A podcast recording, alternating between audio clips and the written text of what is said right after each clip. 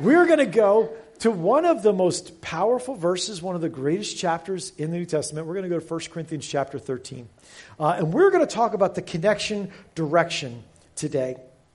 I'm starting at uh, 1 Corinthians 13, verse 13. We're just going to read that, that one verse there. Uh, there's a lot of great chapters in the New Testament. There are just so many amazing chapters. 1 Corinthians 13 measures up to all of them. It is a chapter I read often at weddings. Love is patient, love is kind, love is not self seeking, it doesn't keep record of wrongs, it always hopes, it always believes. Love never fails. And so there's part of that here. And uh, just a, a, wonderful, incredible chapter. Um, I mean, you can think about uh, John chapter 3. You can think about John chapter 11, the story of Lazarus, John 15. You can think about Galatians 5, uh, which is about the fruit of the Spirit for the works of the flesh. You can think about Ephesians 4, take off the old man, put on. There are just so many great chapters. But 1 Corinthians 13 is one of the biggies and one of the great ones. And we're just going to look at the verse that closes that today. Um, when I was 12 years old, uh, I walked around, I, had a, I went on a walk with my dad around the block. And on this walk around the block, my, I think my dad was kind of like doing that dad thing where he's like, let's go on a walk, but I really want to talk to you. You know, like that distraction thing that dads do.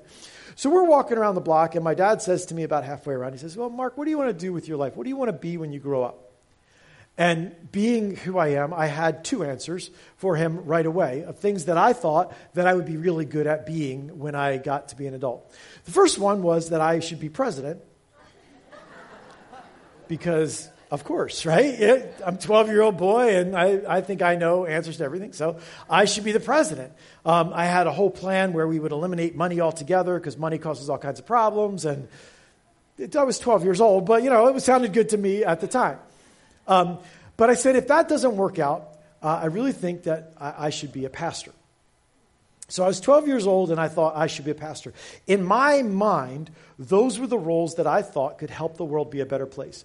Those were the places that I'd felt drawn to. Like, I want to have a voice in trying to do things in this world and, and with people's lives that help it go to better instead of worse. But as I stand up here this morning at 51 years old, I can tell you this. The pathway from 12 year old Mark saying I should be a pastor when I grow up to me now being a pastor when I grew up was not a straight line. It was really kind of all over the place. I mean, when I was in high school, I spoke in chapel and I spoke in church. I went to a Christian school, so I was one of those preacher kids that, that when they wanted somebody to do devotional at the sports event, they would say, Mark, could you do a devotional for us? Um, I was the president of our youth group, and I did competitive preaching contests and things like that. Then I went off to a Christian college, and I, I studied something else. I didn't study Bible, and I wasn't part of the preacher program there. But I thought everybody would just still see me like they saw me in high school, but they didn't. They all were like, oh, well, you're one of those other people. You're not. Nobody asked me. I think I spoke like three times in a Sunday school class in college, which kind of surprised me. I would come home from college and I would teach at my church adult Sunday school all summer long. Then I would go back to college and everybody would be like, well, you're not one of those people. I got elected to be like the president of our fraternity, but not the chaplain. You know, I mean, nobody saw me as chaplain. They saw me as this other thing, which surprised me because I didn't really understand that. I got out of college and I went off and I worked in the business sector for a little while. Um, and the, you know, at the same time, I started volunteering at church as a youth pastor. Uh, and I worked in the business sector for a few years, and then they asked me to, to leave my job and become a full time youth pastor.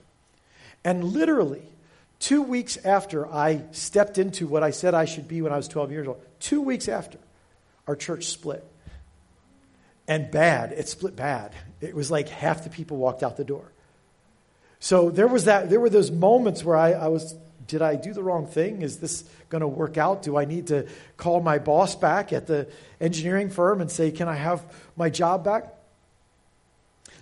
A decade later, eh, you know, we kind of weathered that storm. But a decade later, I found myself out of ministry and vowing to never be a pastor again. To say the least, the journey from 12 year old, I think I'll be a pastor when I grew up, to now is anything but a straight line. You've probably experienced that in your life too. What you thought would just be a simple from here to here turned out to not be simple at all. Parenting is like that, jobs are like that, health journeys sometimes are like that, relationships are like that. Spiritual growth is like that.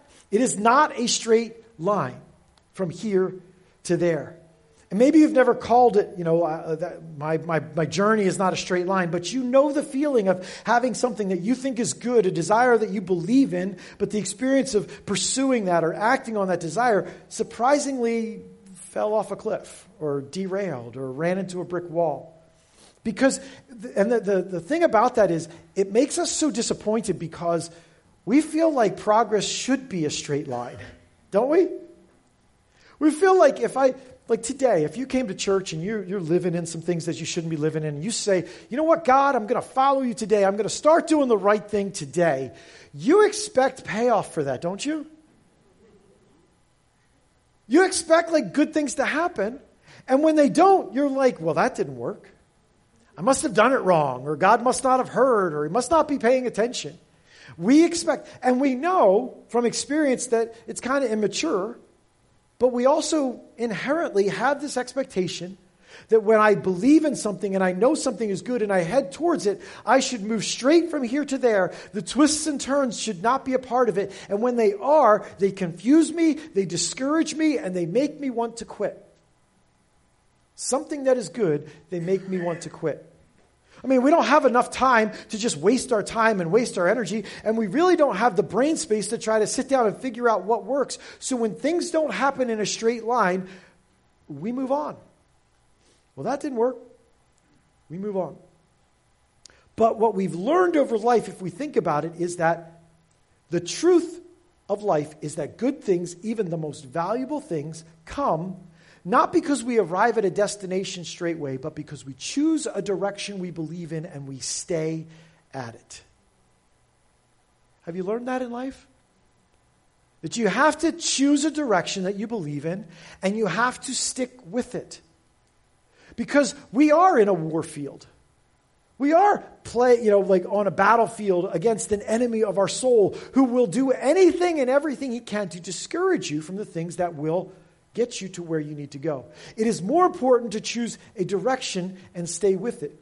Because we can get obsessed with measuring whether we've arrived at the destination or not. But the destination is only the result of sticking to a direction. And so today at church, we've been talking, and we will talk through this month, about this idea of connectedness in the body of Christ. We have to choose a direction as a church. We choose it collectively, and then we all choose it individually. And your individual choices weigh in to our collective choices about what kind of church we're going to be and what direction we are going to go. So let me ask you it's just us here. Should we be a church of isolation, of loneliness, of lone rangers, of disconnectedness? Should we be a church of shallow, a church where you put on a face and you pretend when you show up, and then you walk out back to the real hard life stuff and you hope nobody ever finds out how bad you're struggling. Is that the kind of church we should be? That's the decision that you make every single time you show up, every single time we talk about small group, Every single time small group shows up, you decide what direction you're going to go in, and by deciding your direction, you decide the direction of our church. And so I'm saying, church, the reason we're talking about this on Sunday morning is we've got to choose to go in the connection direction, the way that goes towards people being deeply integrated and bonded with one another, to be a family the way that God designed us to be. And we have to keep going in that direction, even when things get awkward even when it's hard, even when you have conversations that fall flat, even when you're embarrassed. I know this is hard to understand and process, but I'm saying to you that if you give up on a direction, you will never get to the destination because the direction determines the destination. As long as you keep going that direction, it will take you to that destination. And I'm saying for us, this month is about us collectively choosing the connection direction. We all have to share that passion and that load. And so that's why I'm going to 1 Corinthians chapter 13. And we're going to look at verse 13 here at the start. And it simply says this And now, these three remain faith, hope, and love. But the greatest of these is love. So, Paul, he goes through this whole chapter, and I'm going to talk about this chapter in a second, but Paul goes through this whole chapter about uh, what life is about and, and what, what, what endures. And he says, These three remain, these three endure, endure faith, hope, and love. But then he says, The greatest of these is love. The greatest thing he's pointing out, and he says, I think as you look at the world today, that is reflected in the way that our world operates. The greatest thing is love. I think that may be one of the most true statements to accurately define how the world works and what drives the world, because love drives so much in the world, doesn't it? Well, maybe I should say this. The fascination with and the pursuit of love, the discussion of love, drives so much in our world. I don't know that all of it is love, but we have this hard wiring inside of us. It drives us to write love songs and to go watch love stories and read love stories in books and hear about what's happening in someone else's love life. We have people who want to be in love, people who have fallen out of love and the tragedy of that, and people who are looking for love. When, when someone gets married, they put a lot of money into their day that is all about a celebration of love. So our world is kind of obsessed with the greatest of these, with the idea of love. But as believers, as a church, what we recognize as we read the New Testament is that love is central to understanding who God is, who our Creator is. Because John tells us in 1 John 4 that God is love. So if I want to know who God is, if I want to know who I will answer to and who made me and who gave me purpose and who said he would wanted to rescue me, I've got to understand what love is. Love is central to understanding our Creator. It is also the clarifying command of the New Testament love God and love your neighbor. Jesus said, This is how all men will know you're my disciple if you love one another. The greatest of these is love. Would you agree with me that love points to relationship? Does love point to, I mean, it's not like I just randomly love the world. I just walk around with this cloud of love. Love is specific toward people, right? And so love is about relationship. It is about being close to someone in a caring community so that I can treat them with love, so that I can care about what happens to them, so that I can include them in my life. Love is about relationship. And what you find if you study the book of 1 Corinthians is that most of 1 Corinthians is about relationship. It starts off talking in the church about how there are all these divisions in the church. People think that we're better uh, followers of Christ than you, and they, they found reasons why. That doesn't happen today, right? But that's what they were doing back then, right? And so Paul addresses this idea that the, the, the, everyone is nobody except in Christ. So all your identity needs to be in Christ, and that allows you to be connected. That allows you to be related to one another without all these divisions. We find them suing one another, taking each other to court in chapter 6. And Paul says, You shouldn't do that. You're brothers in Christ, you're sisters in Christ. You shouldn't treat each other that way. In chapter 8, we find out about activities and behaviors that they're doing that are hurting brothers and sisters, causing them to fall back into sin tripping them up in their walk of faith. And Paul says, because you love them, you shouldn't do that. And so, Paul, right in the middle uh, of telling them to see themselves like a connected body, talks about this love is the greatest. Love is the greatest of these. He says, You don't look down on other people. You don't look down on yourself. You see everyone in the church as vital because we're a body. We are related. We are connected. Love is the greatest of these. Love is the greatest of these. For us as a church, love is the greatest of these. So if that's true, and I think we all agree it because it's right there on the page and you would look, you know, bad not to agree with it. So since we all agree with that, love is the greatest of these. Let me ask you this question. How do we treasure love? How do we collectively reflect that love relationships, healthy, good, strong, connected relationships are the greatest of it. How do we pursue love? We're going to respond to Scripture. We're not just taking information, we're trying to respond to Scripture. And if we're going to respond to it, He tells us the greatest of these is love. How do we respond to that? That means Lots of things for us as a church. It means we take seriously Jesus' words to love our neighbors as ourselves. And so that means we care about the outsider, we care about the weak, we care about the wicked. Hard as that is to do. Until we remember we're wicked. We care about the weird. We care about people because Jesus died for people. And because Jesus died for people, we care about people because he cares about people. One of the ways that we pursue love and relationship in coordination as a church is small groups. To choose value in getting together so that I can know you and you can know me. And we can spend time together walking through life. Love lived out. Not just sitting together on Sunday, but actually praying for one another, sharing with each other, planning time together, prioritizing what it takes to be really connected. So we have a collective responsibility for love to be this big thing. And the way that we pursue that is we say, we're going to do this structure of small groups. But then there's individual responsibility. I cannot come to your house and pick you up and drive you to small group. You know what I mean? That's a decision that you make. You can opt out of it if you so choose, but what I'm saying to you is I hope that you see that love is the greatest of these. And because it's the greatest of these, it deserves some of your time and attention and energy. You cannot really embrace the fact that love is the greatest of these and ignore the people in your church family and not give any sacrificed, devoted, dedicated, directional time to them.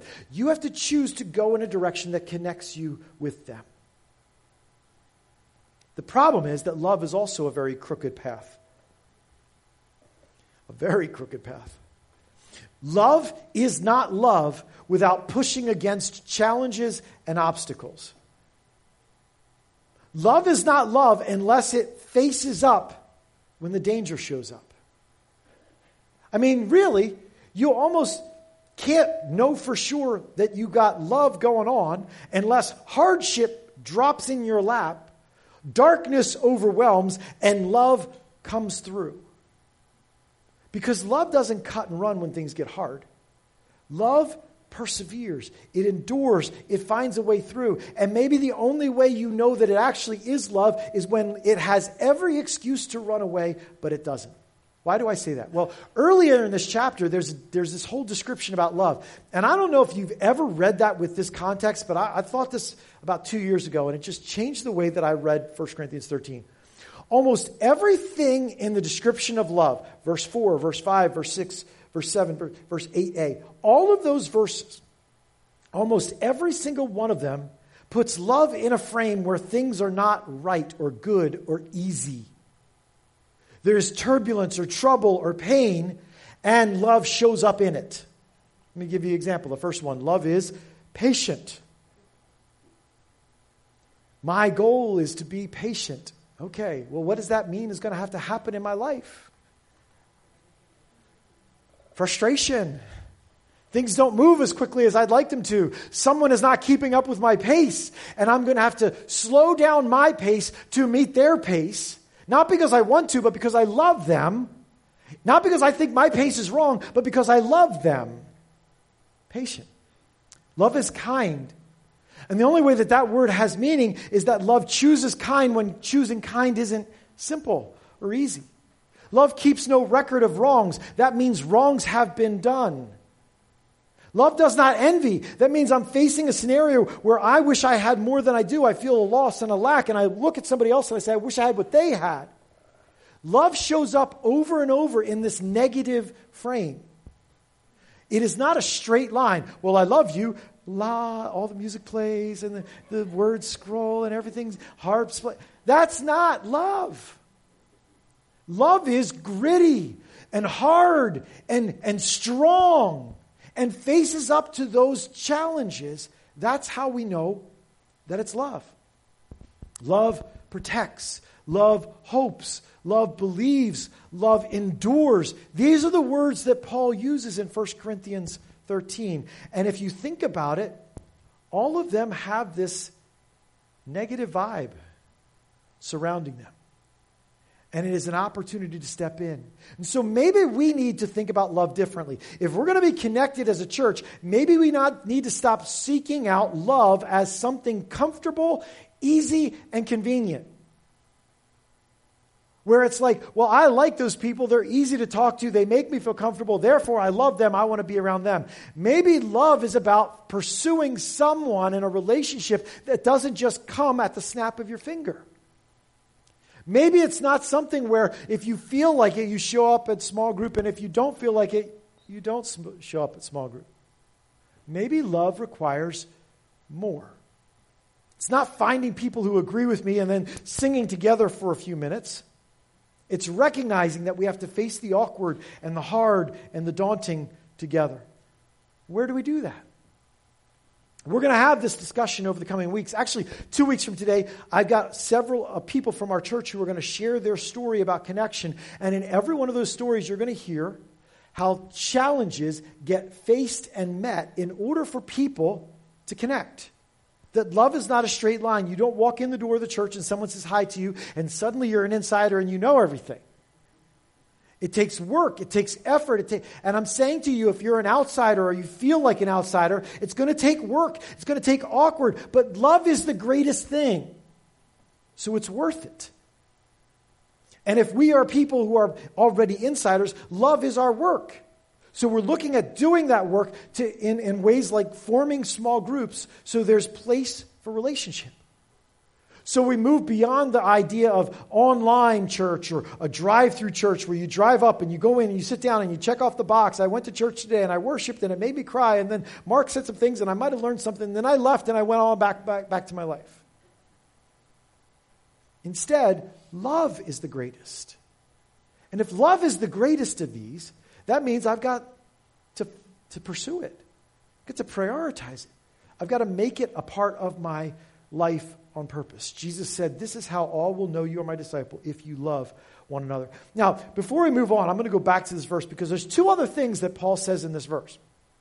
He says, Let me go back and read it again. Now there are these three things that remain faith, hope, and love. The greatest of these is love, but those other two play a role in love. They are intricately and intimately connected with love. What happens is we excuse our direction towards isolation. I'm saying we should be choosing, we should be the most connected people. We should be choosing the direction of connection. We should be always moving towards connectedness. But instead, what happens in church is we excuse our actual direction towards isolation. And we think we have legitimate excuses. You may well have legitimate excuses. You, you're very busy, you're very tired, you're very old, you're very young, you're very whatever, weird, whatever, right? You've been burnt in the past.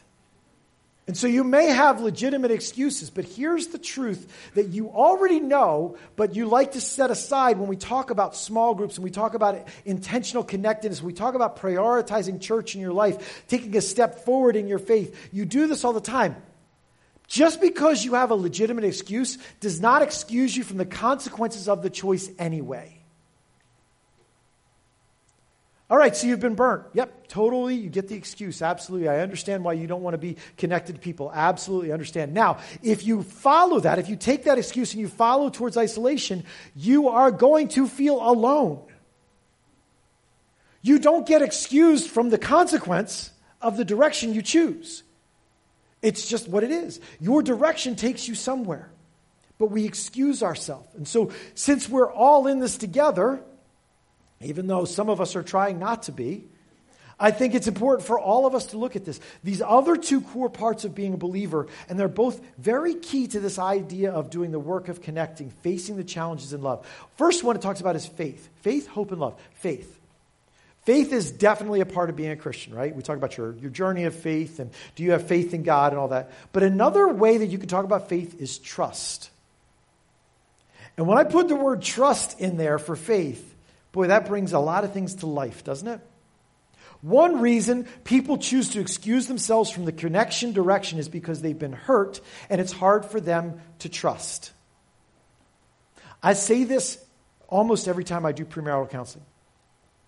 Love is one of the most durable things that you will ever experience in life. Love, if it's real love, it doesn't shake no matter what comes. But trust is one of the most fragile things we have in life. It breaks very easily, and it is really hard to repair after it breaks. So I encourage couples if you're going to get married, love is a great thing to have and it's definitely necessary, but trust is the thing you should keep your eye on.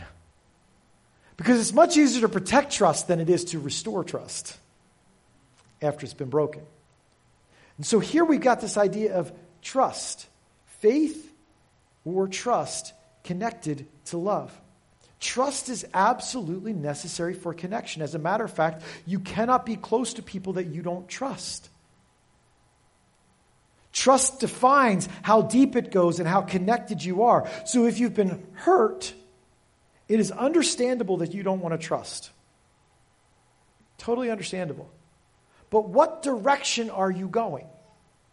Most people, when they find themselves having been hurt and they feel like trust is what made them vulnerable, most people start on a pathway of distrust, thinking that it will keep them safe.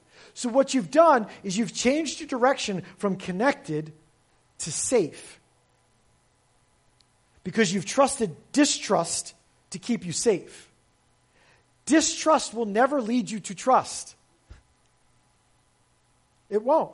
I'm not saying that there's not places and opportunities and reasons for people to get, you know, like check in and rebuild trust and stuff. I'm just saying distrust is not a pathway back to trusting again. So if you let distrust be your guide, it will take you where distrust always leads to isolation, to loneliness. You may well be safe, but you will be miserable and alone. So, a lot of people show up here at Hope having been burnt in churches in the past or in life in the past, and I get it. I showed up here that way too. But what I'm saying to you is don't allow distrust and safe to become your destination and your direction. Instead, you may not know how to find your way back to trusting people, but God does. So turn your life over to God and allow Him to start leading you to show you how you should trust again. Maybe the way that you trusted in the past was wrong. You got to learn how to trust the right way. Or maybe you trusted the wrong people, but you should have known better, and now you can know better so you can trust the right people. But one way or the other, you've got to resurrender to the Lord to allow Him to teach you how to trust. Because without trust, love is a distant concept. It's a fairy tale. It's way off there in the distance, but you'll never be able to hold it close. Faith, hope, and love. Trust. The other one is hope. Sounds like a good word. It's actually the name of our church. So, really good word. It certainly is a good thing to have, but understand the word hope, right inherently in it, has that challenge of life part to it. Hope is not when life is all good and easy and smooth. Life is for the storm. I mean, hope is for the storm. It is necessary when things don't look like we feel like they should or we want them to look. We have to choose actions and attitudes and, and, and behaviors, believing that things will wind up in a good place through hope, even when all I see is the bad stuff. That's hope. When we talk about a connection direction, we talk about love. Love is hand in hand with hope. The barrier for many people in love and connection is that they've given up hope or that their hope is very flimsy. At the first sign of trouble, they turn back. They, they, they come to this certainty again that this is all very dangerous and this isn't worth it and this won't work. So they wave the white flag and they go away. Again, you may have a very good reason to have given up hope. But I would suggest to you that you have a much better reason to hope. The God who saved you, the one who made you, invites you to hope because you have hope in Him. Because He is the one who is teaching us through His Word. He is the one pouring His Spirit into us. He is the one creating a family from various peoples and various backgrounds and various ideas and various philosophies, and He's binding us together. Our hope is not in everybody getting it, everybody agreeing with me, everybody making me comfortable. Our hope is that God, if we will follow Him down this direction, will do ultimate good in our lives. That is hope. Hope is what allows us to keep going instead of keeping us stuck. And so it takes faith and hope in order to love. And what I'm saying is, I'm calling us to have the courage to have all three of those. because it's worth it. The greatest of these is love, and love requires that you have hope and that you have faith or trust as well, so that we can have the kind of connectedness that we long for, but maybe we don't think we're eligible for. Faith, hope, and love.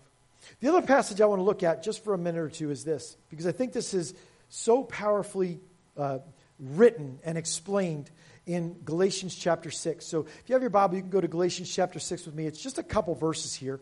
But it's, it's this idea that the connection direction is not a straight line. It is something that we choose and something that we, we let play out over time. It's a direction we keep going. Galatians chapter 6, verses 7 and 8. It's this other passage. Now, some people see this out of context when they read this. They think that this is talking about your eternal destination but it isn't. If you read Galatians, this is not about where you wind up after you die. This is about the experience you have in this life while we're here. It comes out of the works of the flesh and the fruit of the spirit in chapter in the verses before that, and then it, it comes down into chapter six about brothers and sisters love one another, carry each other's burdens, fulfill the law of Christ. And so then it comes to, to verse seven here, and it says this: "Do not be deceived; God cannot be mocked. A man reaps what he sows. Whoever sows to please their flesh, from the flesh will reap destruction. Whoever sows to the Spirit, from the Spirit will reap eternal life." What he does is he says, don't get this wrong. Don't fool yourself. Don't pretend what you plant is what you will harvest.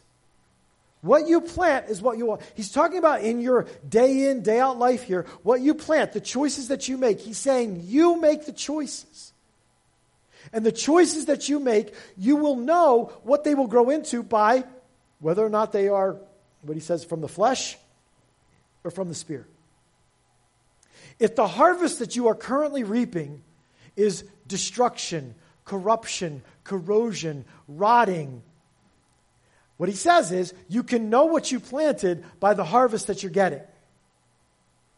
You have a choice about where you're going, about what you will receive, about what you will reap one day. And so he says, look very carefully at what you want to harvest, at what destination you want, and then determine what you're going to plant so you get that harvest. That's why I keep saying to you, you have got to choose intentional connection. It doesn't mean that the first time that you show up to church, everything in your life is going to change. But if you want a different life, you've got to keep coming. Even when nothing has changed, you need faith, you need hope, and you need love. And if you will continue to come, then you can see God do work in it. Small group is the same way. The first time you show up at small group, it might be the best night of your life, it might be the most awkward night of your life. You might not even go to the right small group the first time. It might not be the one that you wind up in for long term. But if you continue in the direction, you're going to find fruit there that God has for you that you desperately need. It is only something that we can offer, it isn't something we can do for you. But because we are connected as a body, it matters that all of us have this in our life. When he talks about destination and direction, when he talks about sowing and reaping, both cases, the end isn't realized as you start. The end is realized at the end. It is a process and not often a straight line process. But you have to have the hope, the confidence that this is going to take me where God wants me to go. So we collectively, church family, we get to choose what this church pursues. The reason we're spending this month on this idea of connectedness and small group and, and finding a way to be that kind of a body is because we believe it matters. We believe it's what we're called to, and we believe it's what God wants for us. I am not saying in any way that small group is not work, it is work. But what I am saying is it's worth the work because it reflects better in today's chaotic world what God has called us to be as the body of Christ. And so I'm saying, let's consider doing that work. As a leader and as your church leaders together, we have experienced it. We know that it's worth it, and we're offering it to you. And we're saying to you, please step in. Find so much more of what God has for you as this child. Let's together choose the direction towards connection. Even though you have hundreds of excuses not to. Even though it's as dangerous as you could possibly imagine, and you know all the ways that this could go wrong and could go south, even though, have faith, have hope, so that you can have the greatest of these, which is love. That's what I want for you. That's what your Lord wants for you. That's what we're praying God will bring about. So, we're going to close our service this morning. I'm going to ask you just to stand with me as we close in prayer. I'm going to ask you to join me in prayer, asking God to do this in our church family. Let's pray together. Father, I thank you that when we were far away from you, you didn't leave us far away from you. Instead, you came to pursue us, to seek us out, to find us, and to make a way for us to know you. I thank you, God, that you cared about us like that, that, that you valued love, that you valued belonging, that you valued inviting outsiders in like that. So much so that though it cost you your son's life, you willingly chose to pay that price because the greatest of these is love, because you are love. Father, we are your people, we are your sons and daughters. We need to follow you like that. Lead us, show us, teach us, challenge us. Help us open up our souls to what you want to show us this day, this month, this year. Help us to get in moving in a direction towards that kind of connectedness that reflects the very way you've described the family of God as the body of Christ, as a family, as brothers and sisters. Help us to reflect that, not in a shallow way at all, but in the depths that you meant it when you described it like that. We put ourselves in your hands. We ask you to give us strength, to give us wisdom, to give us help. We ask you to lead us there. Help us follow you, we pray. For it's in the name of Jesus we ask. Amen.